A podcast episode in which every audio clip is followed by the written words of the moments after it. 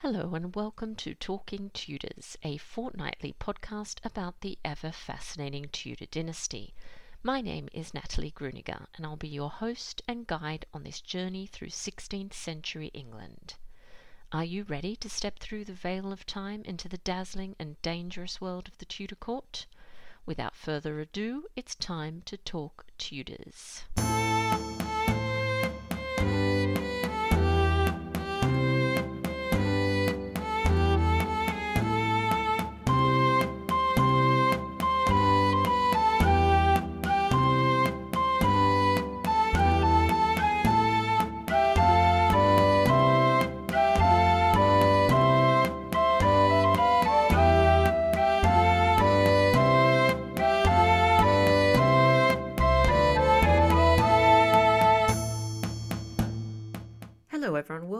To Talking Tudors, episode 141. I'm your host, Natalie Grueninger, and I'm so glad that you could join me. As always, let's begin by acknowledging and thanking the wonderful listeners who continue to support this podcast via Podbean Patron, and extend a heartfelt thank you to everyone who's taken the time to rate and review the show.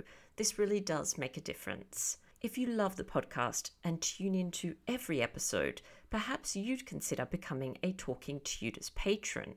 Just click on the Be My Patron on Podbean badge on the homepage of my website, www.onthetudortrail.com, or click on the Be a Patron button on the Podbean app. Join the Talking Tudors patron family, and in addition to receiving lots of Tudor themed goodies, you'll be automatically entered into our patron only monthly giveaways. December's prize is a Tudor Rose Collection candle package. Sponsored by Clio Global. Clio's Tudor Rose candle recreates the aromas of the Tudor court. This month's Talking Tudors patron prize will feature a Tudor Rose candle, along with art prints of Henry VIII and Anne Boleyn, created by Clio partner Royalty Now. All patrons are also eligible to attend monthly Talking Tudors live talks, which take place on Zoom. These events are exclusive to patrons. Next month, I'll be chatting to Sandra Vasoli and James Peacock about the ways in which Elizabeth I honoured her mother's memory. Please get in touch with me if you'd like to register for this event.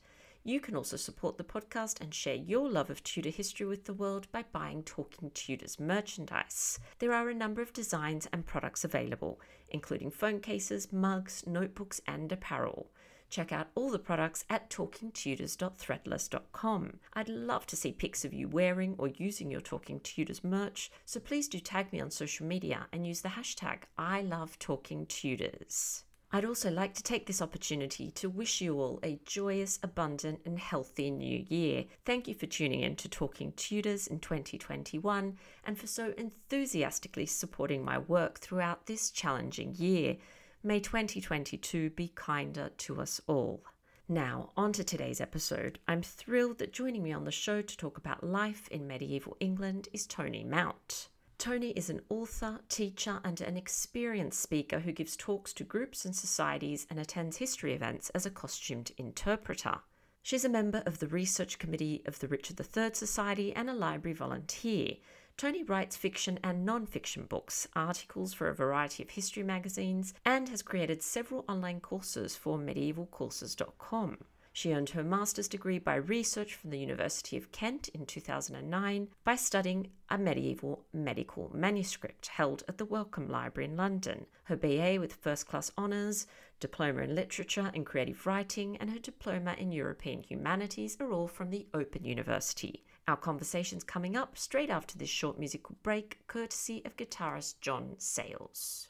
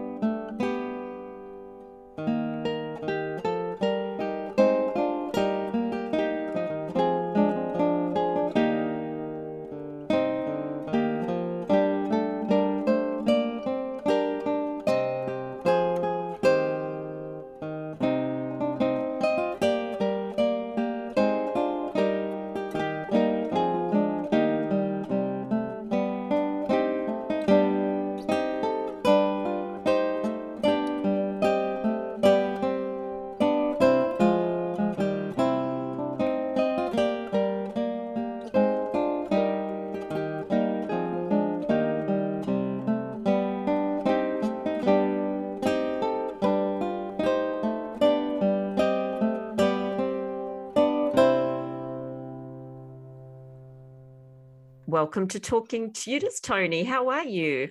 I'm fine, thank you. So, Toni, please introduce yourself to our listeners and just tell us a little bit about your background. Well, I'm Toni Mounts. I'm uh, quite ancient. I live in Kent, in England, and I'm happily married to Glenn. Uh, we have a couple of sons who have long since flown the nest and married. Um, I really came to history quite late. Um, I'd always been interested, but I started doing my degree when the boys were doing their A levels. I thought if mum was studying, that would encourage the boys, and it worked. So I didn't get my master's until 2009.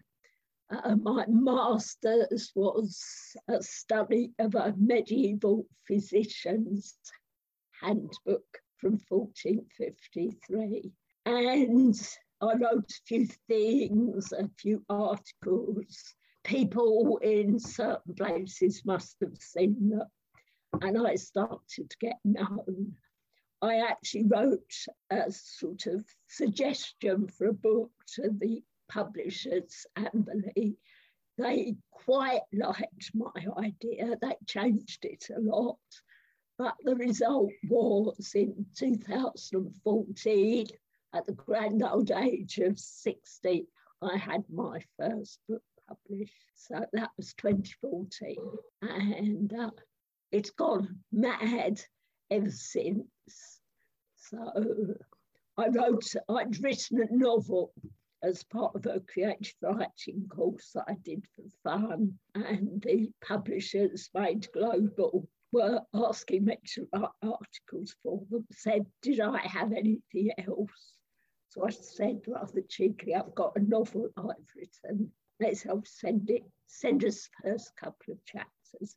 I did that on a Friday. On the Saturday, they said, Can you send us the rest? and on Sunday, they offered me a contract. So that's how the novels came about. And I'm now writing number 11. Wow, that is absolutely amazing. I, I just I admire so much how how beautifully you write and how much you can produce. That's that's amazing. Thank you. So and that's that's my story. Lovely, thank you so much. And and Toni, I wanted to ask you, you you've got a new book out, How to Survive in Medieval England. Very exciting. So, what was the inspiration behind this project? Well, I just got an email out of the blue from the publishers, Pen and Sword, saying that they had an ongoing series of books, How to Survive in Ancient Rome, How to Survive in Ancient Greece. Would I like to do How to Survive in Medieval England? So it's actually their idea. And I was quite prepared to do that, especially as it it was a fun book. Most of my other factual books are fairly serious, but this one I thought had the opportunity to play Doctor Who, as though you were going back in time, you were going to visit this period, and what would you need to know? And I had huge fun in particular because they wanted me to interview people of the time. So I would research the background, but then have to invent the character. And that was really fun. That so does sound I, like a lot of fun. Yes, I like the yes, structure. Yes, yes, I had great fun interviewing everyone from condemned prisoners to women with four husbands to royalty. So that, that was fun. Fantastic. And we're going to dive into to talk a little bit about life in medieval England. So maybe we can start with houses. I know people are always very interested in, in what sort of houses people lived in. So maybe could you clarify the kind of time period that you mean when you're talking medieval? And then also just tell us a little bit about the houses that ordinary people lived in. Right. Well, to me, medieval is um, a very long time, but my remit from Pen and was from Henry II, 1154, up to 1485. It was just the Plantagenet era in England, which did go on for over 300 years. So plenty of uh, opportunities for good stories. Now, the houses of the common folk do change quite a bit in this period. At the start, you have serfs who live in one room houses owned by their overlord they share it with their animals, so it's pretty smelly. They have very few windows, keep the warmth in because there's no glazing. The windows would simply be openings in the wattle and walls. And that was about it. Very, very little in the way of furniture. And the fire would be in the middle of the floor and the smoke would escape out through gaps in your thatched roof and when the doors open and out through the window holes which you'd have wooden shutters to close out the weather. So that's the really lowest of the low. A step up from that would be the cottars or villeins, they were also called, who would probably have two rooms one for themselves, one for the animals, but they might have oiled parchment in the windows, which helped keep out the weather and let in a bit of light, though you wouldn't exactly have had a view. They would usually have a garden plot or toft out the back where they could grow their own, but even their house was owned by the lord of the manor. By the time you get to 1485, there's a whole new class of people, the merchants and craftsmen. And in London, they would live in quite nice townhouses. Some of the, some of the merchants and top craftsmen were earning, had an income that equaled gentry and nobility, and you start to get glazed windows, chimneys, and other things which were marks of their wealth. So um, they might even have a bit of extra furniture, a chair.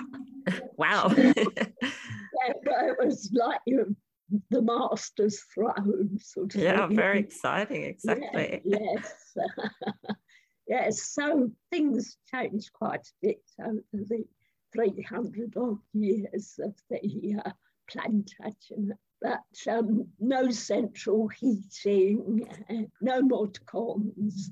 And if you're really posh, you might have a, a garderobe, an indoor toilet. But on the whole, most people had a sort of uh, telephone kiosk at the bottom of the garden, that sort of thing. So that was your mod cons. Yeah, exactly. I know. Tough, tough for us if we wanted to travel back in time. I'm not sure how yes. I'd do with that, to be honest, Toni. Well, you'd have to get used to the stink, I think. exactly. And, and let's talk a little bit about the food that was eaten at the time. You you mentioned some people grew some of their own food, but what was the, the kind of common fare that was eaten day to day?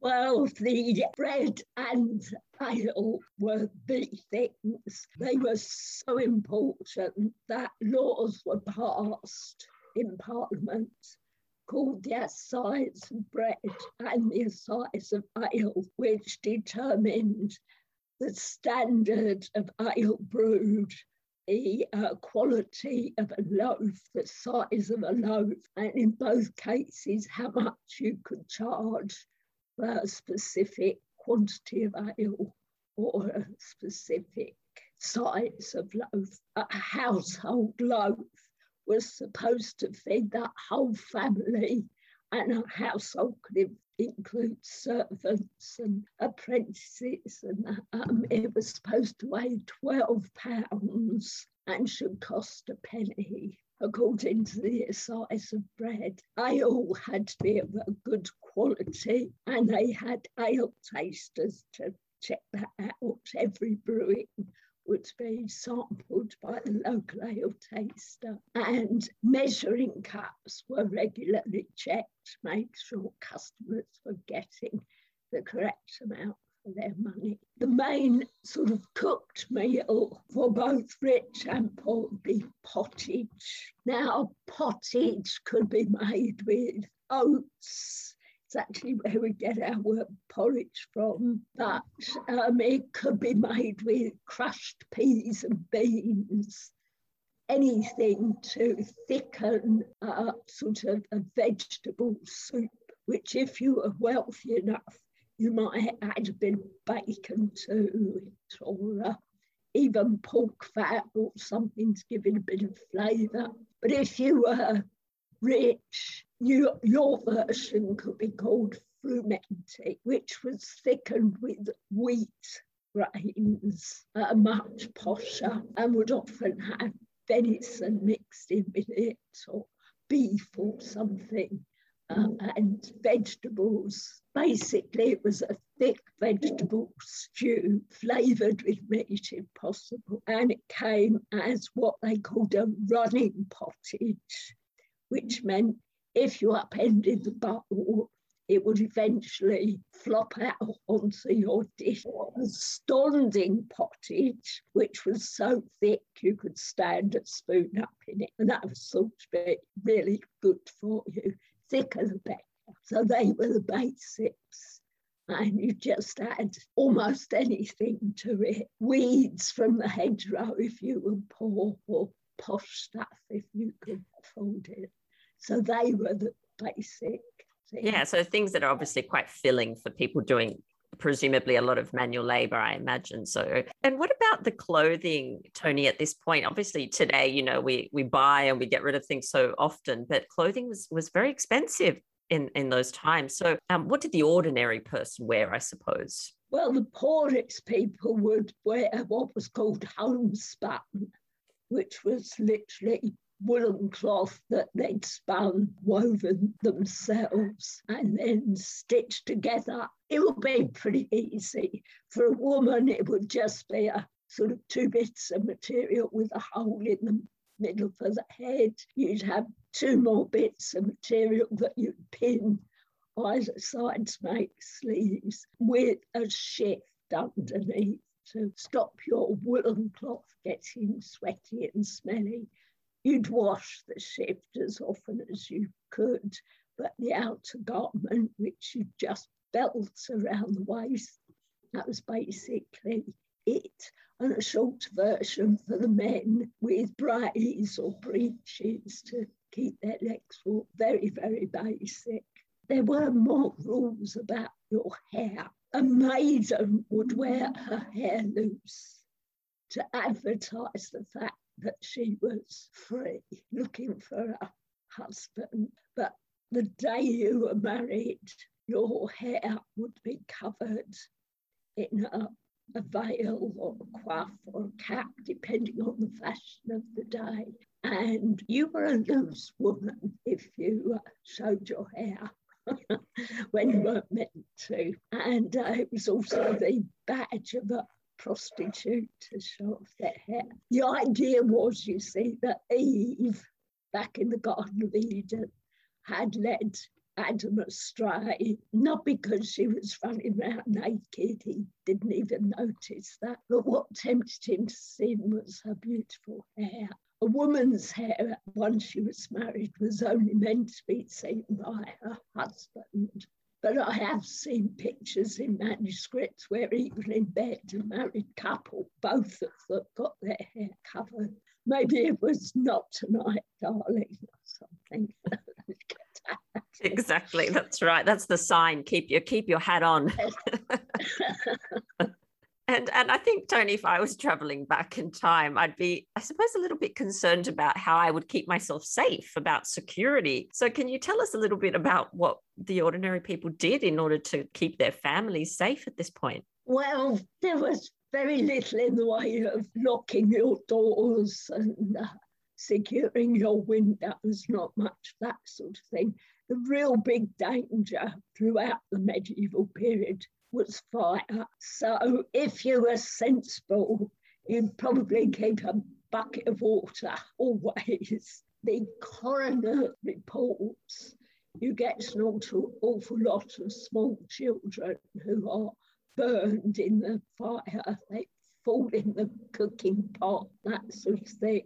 Young girls were often sent to fetch water and you get coroner's reports that they fell into the well and drowned or fell in the river and drowned, this sort of thing. Elderly people too have been found drowned in wells. And of course, the coroner's reports only cover the people who actually die. I dare say there are an awful lot of accidents and near misses with fire and water. When a baby was christened, part of its godparents' oath was to keep it safe from fire and water.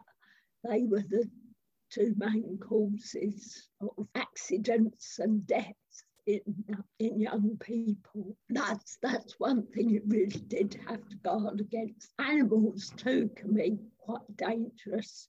Uh, in London, there were forever being laws issued telling people to keep their pigs under control because pigs were allowed to wander and forage for themselves.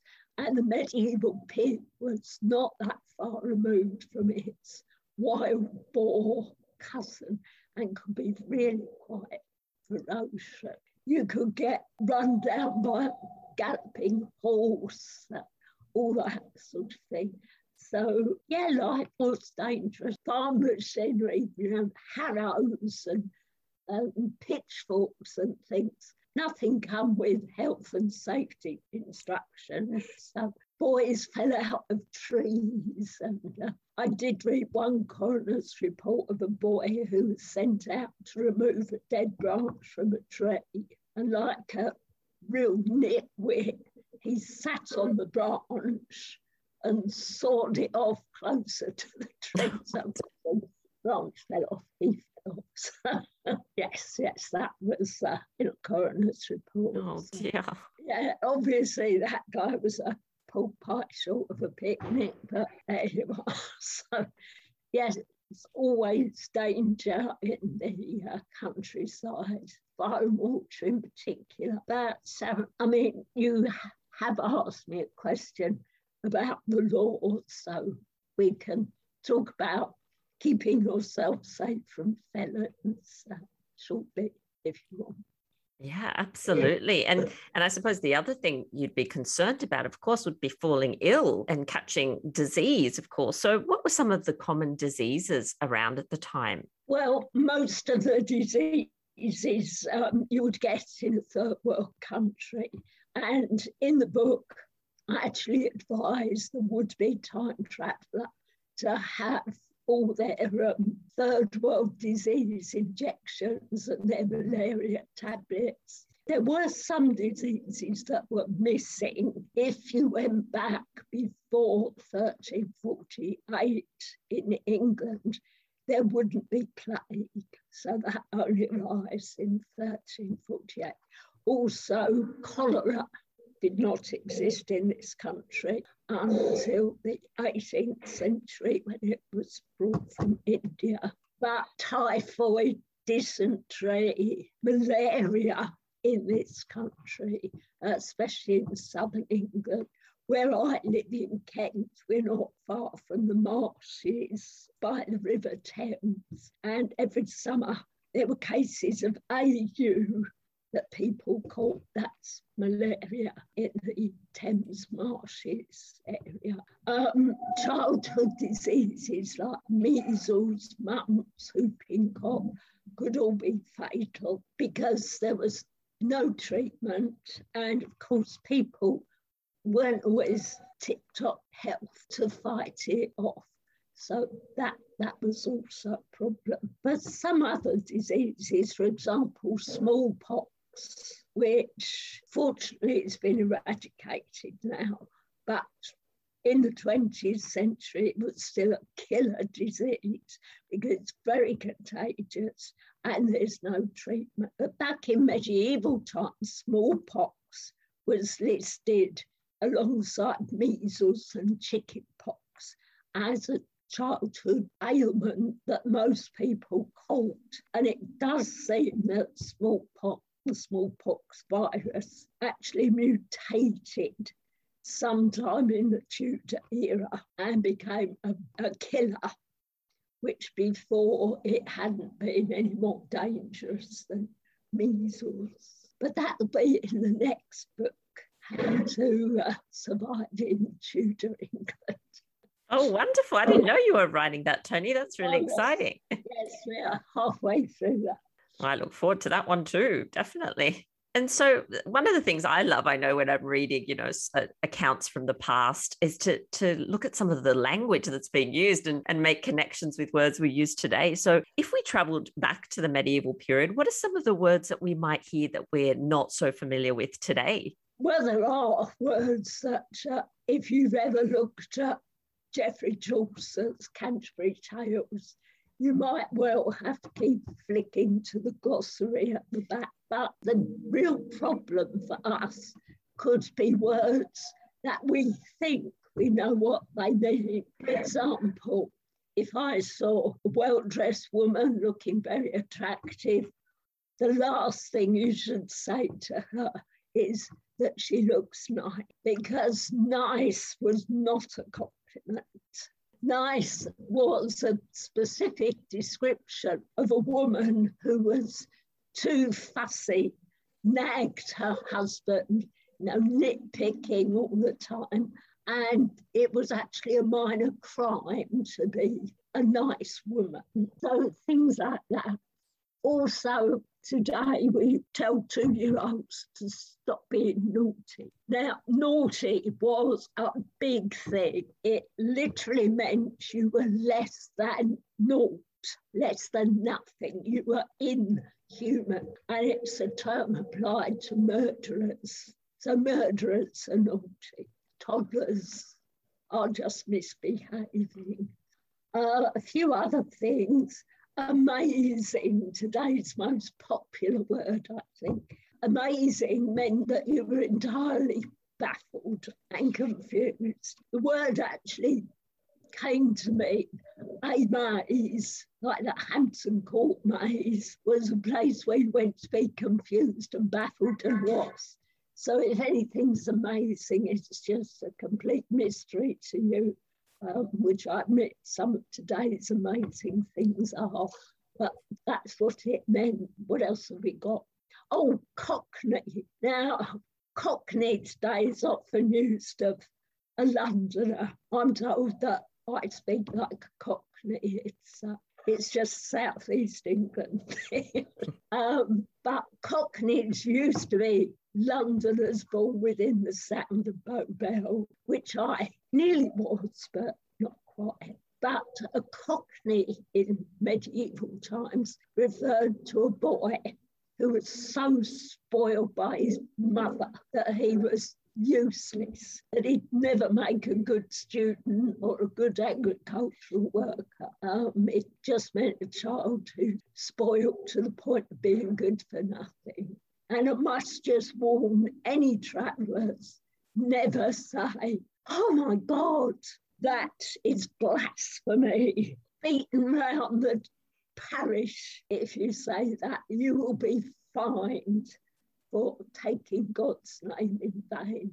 So anything like that. On the other hand, if you uh, drop something heavy on your toe and use a four letter expletive, that's probably okay. But do not say, oh my God, I think a lot of us would get into trouble, wouldn't we? yes. yes, I think people probably would. Oh, that's so interesting. I love hearing about the different uses and the way these words have, have evolved over time. It's so, so interesting. And and I always think about the pronunciation as well. I think that would have probably caught some of us out. I was reading recently yes. um, a poem that's attributed to Thomas Wyatt. It's a rhyming poem, except that it doesn't rhyme for me. And I, so it's obvious that there are some words that I'm not pronouncing as the Tudors would have pronounced. So it's, it's quite interesting when you read poetry out loud that's supposed to be rhyming because yes. you, you get a bit of an idea as to how they pronounce certain words. Yeah, the whole of Chaucer's Canterbury Tales it's supposed to rhyme. And, and it's, it's quite rare to find. But even the people at the time had trouble understanding each other. when William Caxton started his printing press in 1475, one of the first books he published was uh, Canterbury Tales. And he says in the introduction that he's having trouble knowing which words he should use in these books.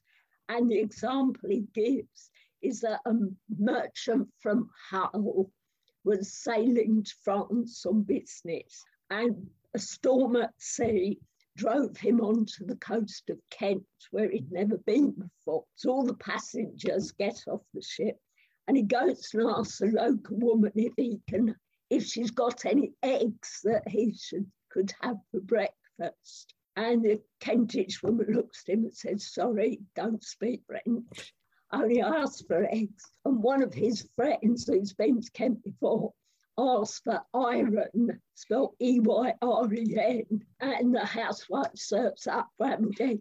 Uh, so William Caxton said, How do I know which words to use so that everyone understands? But it was a problem even in those days.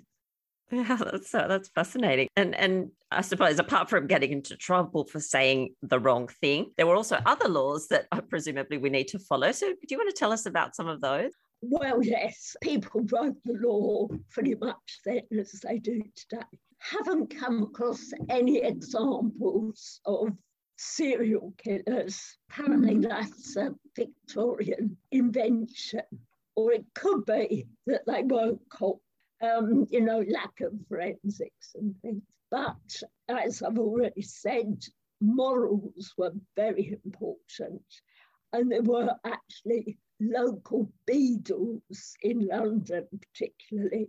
Each ward would have a beadle. It's the oldest paid elected office in the world, as far as we know. The beadle was called the Alderman's Watchdog. Now, the Alderman was your town councillor for the ward, and every month the beadle would report him any dodgy customers that he knew of in the ward, and the Alderman was expected to act on that information within 14 days. And if he didn't, the beadle could report him to the mayor. But um, for instance, if there was an unmarried couple cohabiting and it was thought that they were up something, the beadle and his constables could just storm in and arrest them. It was usually the woman who got into trouble. The man would get slapped wrist, but the woman could be prosecuted because it was always her fault for leading him astray. Now, if a real crime was committed, something stolen or somebody assaulted, then the first person on the scene, if the victim was no longer capable, was expected to raise the hue and cry. This is your original neighbourhood watch system. And the hue and cry, the hue was that you yelled as loud as you could, you banged spoons on pots and pans, you hammered on doors, you roused the neighbourhood, and everyone who was capable was expected to pursue the villain if you had the slightest idea who it was and apprehend him if possible. If you refused to take part in the chase without a good excuse, you were taken to be an accomplice of the villain because you weren't helping helping to apprehend him. So that was also a crime. However, if you raise the hue and cry for no reason, just for the hell of it, to get everybody up in the middle of the night and annoy the neighbours, you would be fined sixpence. But today we have breaking and entering and burglary, depending on the same crime, just depends. Breaking and entering is in daylight hours, burglary is after dark, but they had um, a specific crime called hedge breaking, which literally meant that you'd entered the house not by the front door, as you would if you were invited, but by climbing over the hedge or whatever, broken down the hedge to get in. So that was a specific crime.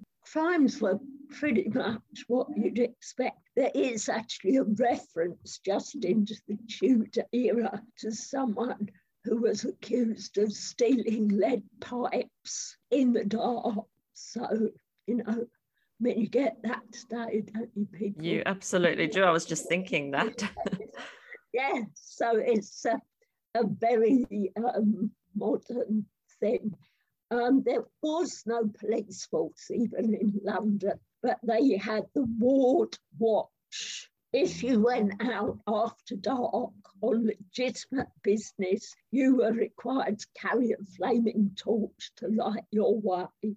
That showed that you were respectable, you weren't out in the dark to commit a crime. Um, and if you weren't carrying a torch, you could be arrested by the ward watch. However, their jurisdiction was only in that ward. London was divided into about 14 wards, I think, maybe a few more. And if you crossed the ward boundary, they couldn't follow you. So there was something called the Marching Watch, which had jurisdiction throughout the city. They could cross the ward boundaries. So you weren't out of trouble just by crossing the road into the upper ward. So that was the nearest we had to a police force. Really, neighbourhood watch was the, uh, the important crime prevention method. Thinking about our lives today and the lives of people in, in medieval times, what do you think are some of, there's obviously lots of differences. Uh, what do you think are some of the similarities, I suppose, between the two? Well, people themselves haven't changed very much. We, we've still got our petty grievances. We still want to better ourselves. We want the best for our children. We want health safety, food, shelter, and we care about our loved ones. So people themselves aren't that much different. So emotional problem problems were the same then as now. There were more tricky things. So, for example, getting married. If you were royal or nobility, you were related in some ways just about every other royal and noble around. And yet you weren't allowed to marry anyone closer than your fifth cousin. That caused problems for the nobles. They had to get dispensations from the Pope. And in fact, something I did in the book, which I got great fun out of, was that I was supposed to interview the people of the time and I do interview Richard III, who needed four, four or five dispensations to marry his cousin, Anne Neville. So that was a big problem. Also, drunk on a Saturday night, man in a tavern fancies the barmaid, says, What about it, darling? I'll see you at the back after, sort of thing she could say, Well, not unless you marry me. So he could say, All right, I, John, take you. What's your name? Oh, yeah, Jane, to be my lawful wedded wife. There you are. Now can we? And she would say, Well, I, Jane, take you, John, to be my lawful wedded husband. That could take place out the back of the tavern. And if they then had sex officially, they were husband and wife.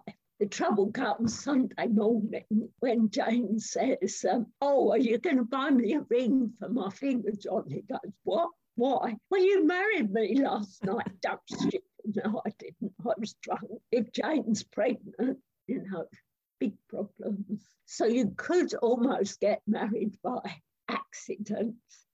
And because witnesses weren't required, it wasn't required to have the banns called or anything like that. Just mutual consent in the present tense plus consummation even the church recognised that as a valid marriage. So lots of tricky problems. And Toni, I have one more question for you. This has been so interesting, but I wanted to know I know you've done so much research into medieval and Tudor period. Was there anything that you came across during this uh, journey of writing this book that really shocked you or, or surprised you? Maybe something you, you hadn't come across yet? I was rather shocked to discover that animals could be put on trial.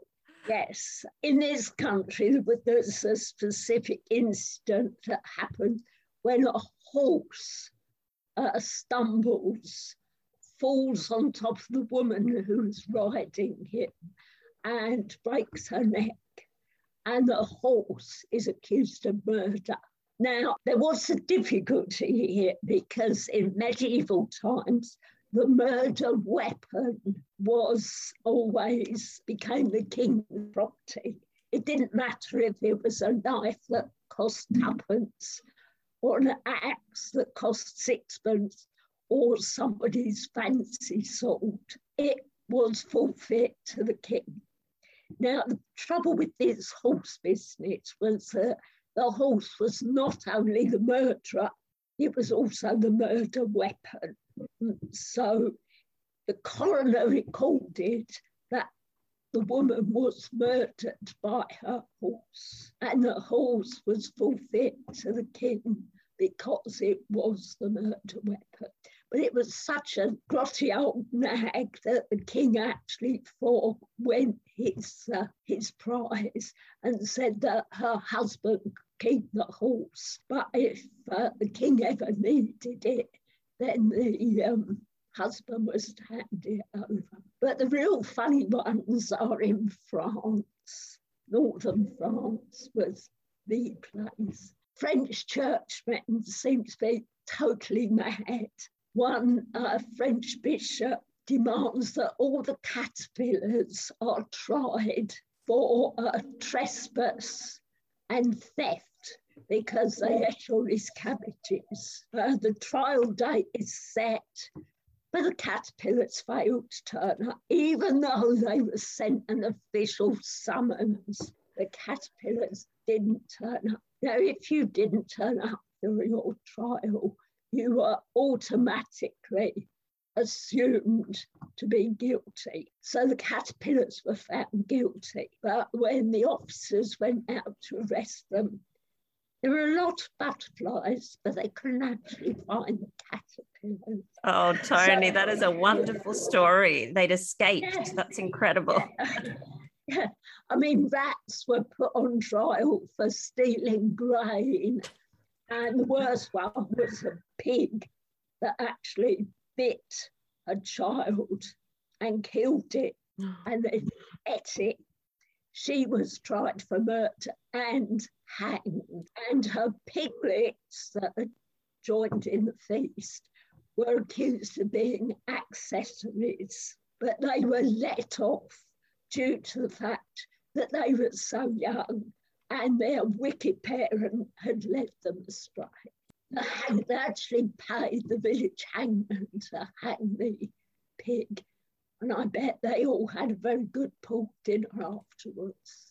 I cannot believe it. I'm kind of speechless. I've never never heard stories like this before. No, so I, I imagine that you were shocked when you came across that. Well, I certainly had a good laugh. But one more thing, Toni, as you know, at the end of episodes of Talking Tudors, I like to ask my guest for a Tudor takeaway, something for our listeners to explore after the show. So, do you have a takeaway for us? Well, I do have quite an old book, What the Tudors and Stuart Did for Us. It was a BBC book published in 2002. It's written by Adam Hart Davies.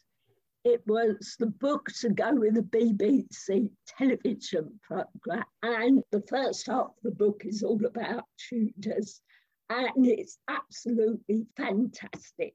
But lots of illustrations, and I checked, it's still available on Amazon with hundreds of uh, second-hand copies available. Because it's so old, I don't think it's uh, an ebook or anything, but you want the pictures anyway in colour because it's just quite brilliant and it's about Tudor science. There's the changing ideas, Tudor explorers who sort of discovered a complete new world, quite literally, and advances like the first flushing toilet and uh, costume as well, and lots of things. It uh, looks in more depth at things you don't always associate with the um, Tudor everyday life. So it, it's a very good book, and I recommend it. Oh, wonderful. And it's one that I don't have. So I uh, feel another book purchase coming on as usual. so thank you. And thank you, Toni, for taking the time to talk with us today. And I look forward to hearing about your new project soon. Well, thank you very much. It's a chance to talk to you, Natalie. I've uh, really enjoyed it. Well, that brings us to the end of this episode of Talking Tudors. Thank you so much for joining us. I absolutely love to hear from listeners, so if you have any comments or suggestions, or just want to say hi, please get in touch with me via my website, www.onthetudortrail.com, where you'll also find show notes for today's episode. If you've enjoyed the show, please share the podcast with friends and family, and don't forget to subscribe, rate, and review. I also invite you to join our Talking Tudors podcast group on Facebook, where you can interact with other Tudor history lovers and hear all all the behind the scenes news. You'll also find me on Twitter. My handle is on the Tudor Trail and on Instagram as the most happy 78. It's time now for us to re-enter the modern world. As always, I look forward to talking Tudors with you again very soon.